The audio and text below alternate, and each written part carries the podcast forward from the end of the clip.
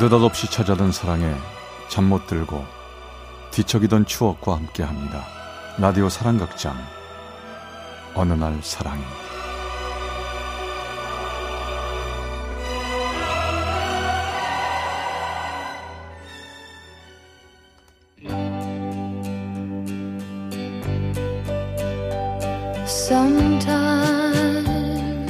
사랑의 체험수기. 어느 날 사랑이 제 354화 우리 사랑은 시즌 4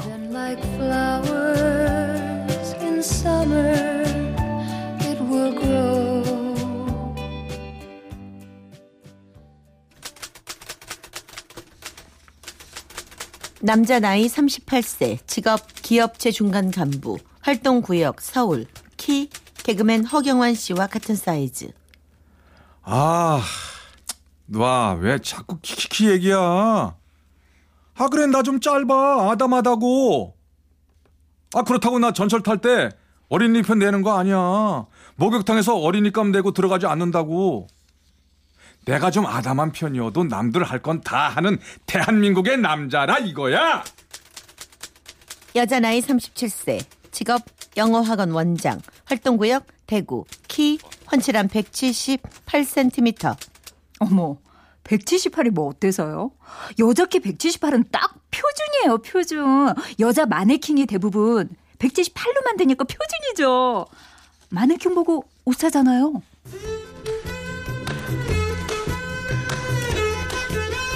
달라도 너무 다른 그녀와 나. 우리가 처음 만난 건 5년 전이죠. 사촌 동생의 결혼식 때문에 대구에 갔던 저는 사촌 누나로부터 그녀를 소개받았습니다. 그것이 우리 만남의 시즌 1이었죠. 반갑습니다. 최정호입니다. 예, 김혜영이에요. 사촌 누나가 칭찬 많이 하시더라고요. 젊은 나이에 학원 차려서 야무지게 잘해 나가신다고요. 아, 뭐 그냥요. 애들 만나는 거 재밌어요. 영어도 계속 할 수 있어서 좋고요. 그리고 통장 불어나는 재미도 크게 좀 쏠쏠하고요. 처음 만난 자리인데도 꾸밈 없고 밝은 그녀가 왠지 끌렸습니다. 아, 이 대구가 덥긴 덥네요. 아, 뭐좀 시원한 걸 마시고 싶은데 팥빙수 같은 거 드실래요? 아우, 이 집이요. 쓸데없이 팥빙수가 너무 비싸거든요. 자리값이죠. 뭐. 제가 아는 싸고 맛있는 팥빙수 집이 있는데 글로 가실래요? 허름하긴 해도 맛은 뭐 확실하다니까요. 그럴까요, 그럼? 그런데 잠시 후 자리에서 일어나는 그녀를 본 순간 아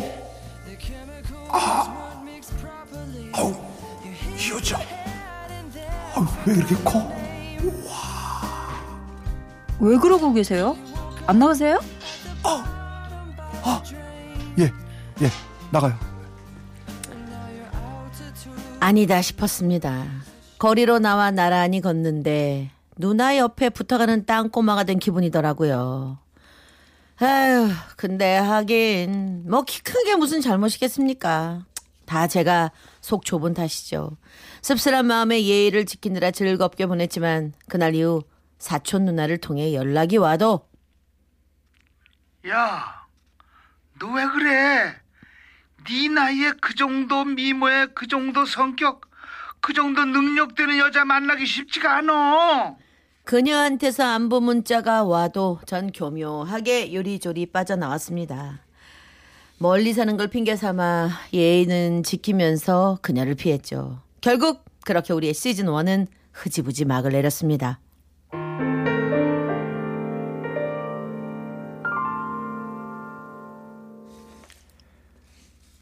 아버지, 이제 편히 쉬세요. 그동안 얼마나 아프고 힘드셨어요. 이제 병 같은 건 후를 벗어 던지셨으니까 다 잊고 편안하게 아셨죠? 오랫동안 병석에 누워 계시던 아버지를 멀리 떠나 보낸 후 어느 날이었습니다. 상실감과 슬픔 때문이었을까요? 문득 그녀가 생각나더군요. 키가 큰 그녀 말이죠. 그게 벌써 1년 전쯤이지? 지금 와서 연락하면 이상한 사람이라고 생각할까? 전화번호 바꾸지는 않았나? 에이, 그래도 혹시 모르니까.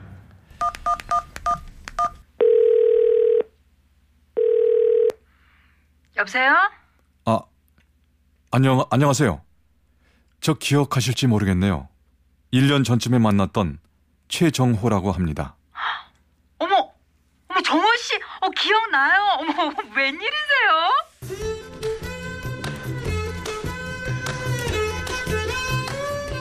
반갑게 맞아주는 그녀 왠지 가슴이 설렜습니다. 속 좁게 굴었던 예전 일이 한없이 미안해지기도 하고요. 그리하여 우리의 시즌 2가 시작됐죠.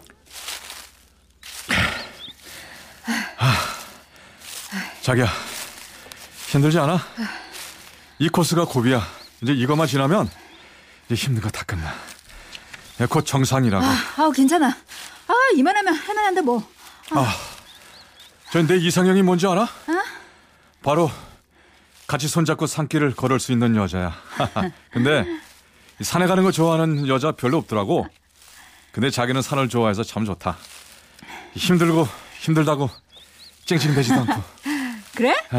그럼 내가 손 좀 잡아줄까? 자기 많이 힘들면 앞에서 끌어줄 수도 있는데 어때? 어? 아, 처음 봤을 때 느꼈던 큰 키에 대한 부담감은 아무 문제도 되지 않았습니다. 발달하고 건강한 그녀가 오히려 좋았죠. 근데 우리는 엉뚱한 대목에서 삐걱대곤 했어요. 야, 아 내가 드디어 자기네 집에 놀러 가고 설레는데? 아, 우리 소고기 좀 사가자 구워 먹게. 어?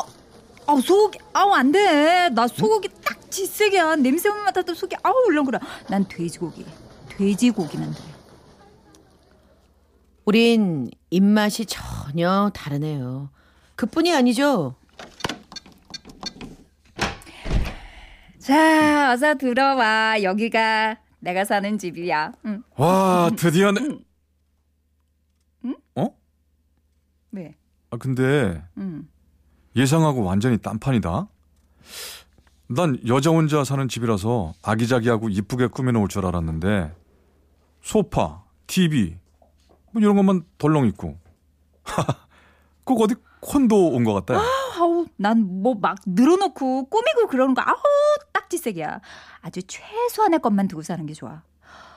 자기랑 오늘 고기 구워 먹으면 이 집에서 밥 해 먹는 게 한 세 번쯤 되나? 뭐? 세 번? 아니 정말 집에서 아무것도 안 하는구나. 응. 어? 아 근데 집이 좀 이거 썰렁하지 않어? 냉기가 쌩한데. 아우, 난 보일러 안 켜.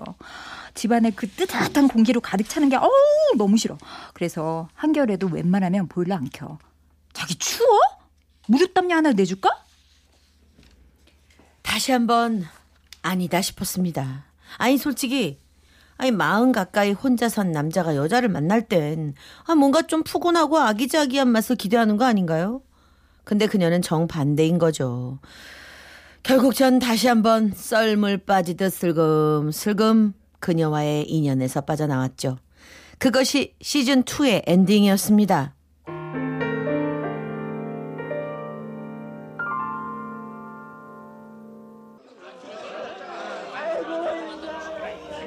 누나 저 왔어요. 누나 일찍 왔어요? 어, 너 왔구나.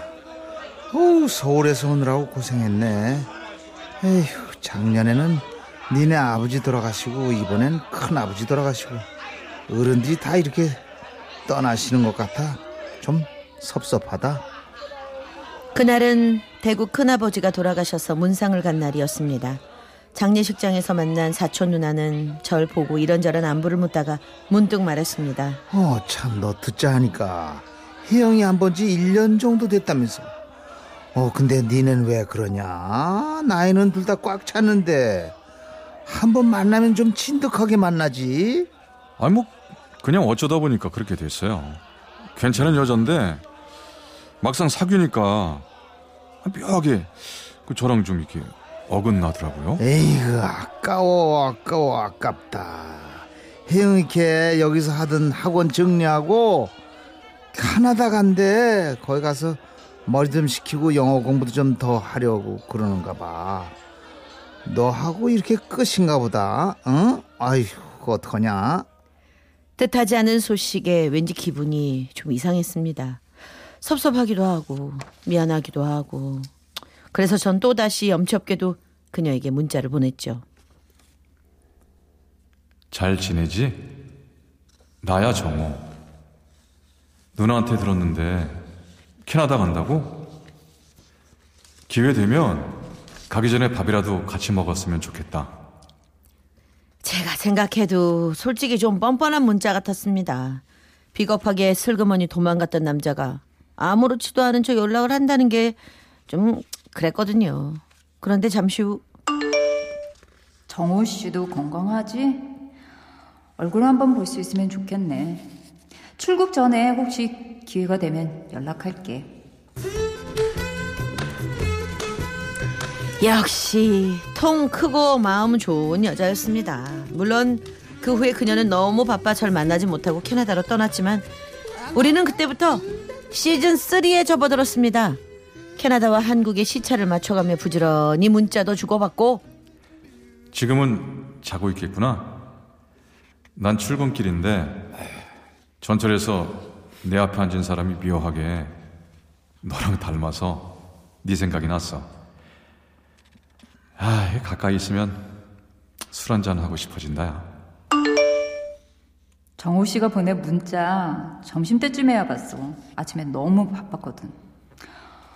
오늘 아침엔 도로에서 사슴을 봤어. 놀라서 기절할 뻔했지 뭐야. 아, 이 멋진 자연을 정호 씨도 보면 좋을 텐데. 밤이 되면 거의 매일 통화도 했습니다. 나 회사 때려치우고 싶다. 아, 이거 어떻게 회사에 다니면 다닐수록 더 사람 목을 죄냐? 정말 피곤해 죽겠네. 원래 더 힘들고 피곤하라고 승진도 시키고 월급도 더 주는 거 몰라? 아, 이럴 땐좀 참으면서 때를 기다려봐. 회사 그만둘 땐 더 많이 준비해야 하는 거 알지?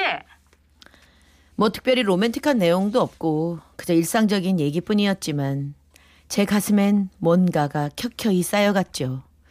남녀 간의 야릇한 느낌을 넘어선 그 인간적인 신뢰와 든든한 말이죠. 그러다가 또다시 1년 정도 흐른 뒤 어, 혜영, 여기야, 여기. 그녀였습니다. 국제 전화로 이어온 우리 둘의 시즌 3가 절정에 이를 때쯤 그녀는 한국에 오게 됐습니다. 이번엔 우리 서울이나 대구가 아닌 좀 색다른 곳에서 만나기로 하고 제주 공항에서 만나기로 했죠. 아, 왠지 기분이 좀 묘한데. 어제까지 전화하다가 오늘 만났는데, 어, 나 이상하게 정원 씨 잘 못 쳐다보겠어. 어, 나, 나 긴장한 거야? 아, 왜 이러지? 여전히 솔직하고 꾸밈 없는 그녀. 그런데 다시 만난 그날은 확실히 달라 보였습니다. 그 뭐라고 설명할 수 없는 아름다움이 그녀 곁을 감싼 것 같다랄까요? 아, 저, 저 짐은 짐은 이거 다야? 응. 아, 얼른 가자. 내가 렌트카 빌려놨어.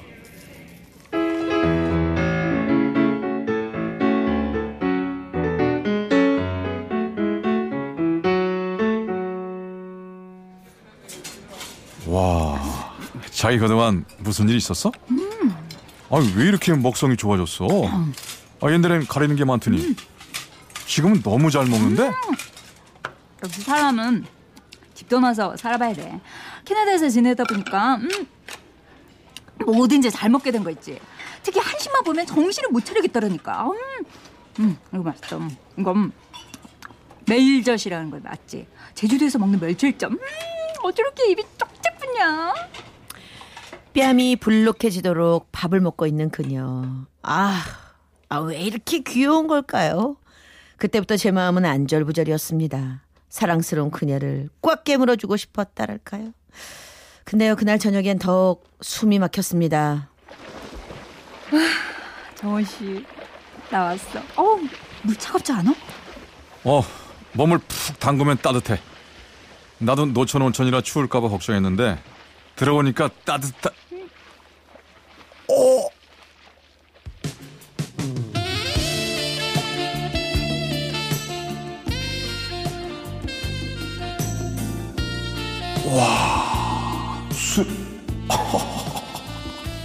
수 수영복 입은 게 너무 멋있다. 표정이 왜 그래? 어, 하, 너무 좋다. 나 노천 온천 말만 들었지 이건 처음이야. 추울까봐 걱정했는데, 음, 따뜻하네. 아, 그리고 밤에 오니까 분위기 끝내준다. 조명 때문에 무드가 장난 아니네. 아, 그렇지. 음, 자기 정말 장난 아니지? 뭐? 뭔 소리야 그게? 어? 아, 그러니까 그게 응. 분위기 좋다고. 더 좋은 건 자기고. 뭐라는 소리야? 아? 어? 계속 뚫어져라 쳐다보면서 어머 징그럽게 왜 이래? 어머 웬일이야? 저기 자기야. 어? 일로 좀 가까이 와봐. 아, 왜? 어? 다 사람들 봐.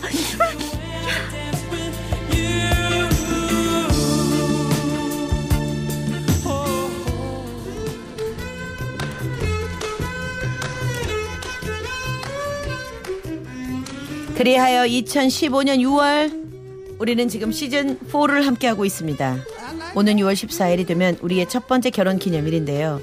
오랜 시간에 걸쳐 변덕을 부리고 때렸던 저를 아무 조건 없이 받아주고 다시 받아주고 또 다시 받아준 아내에게 인사를 건네고 싶네요.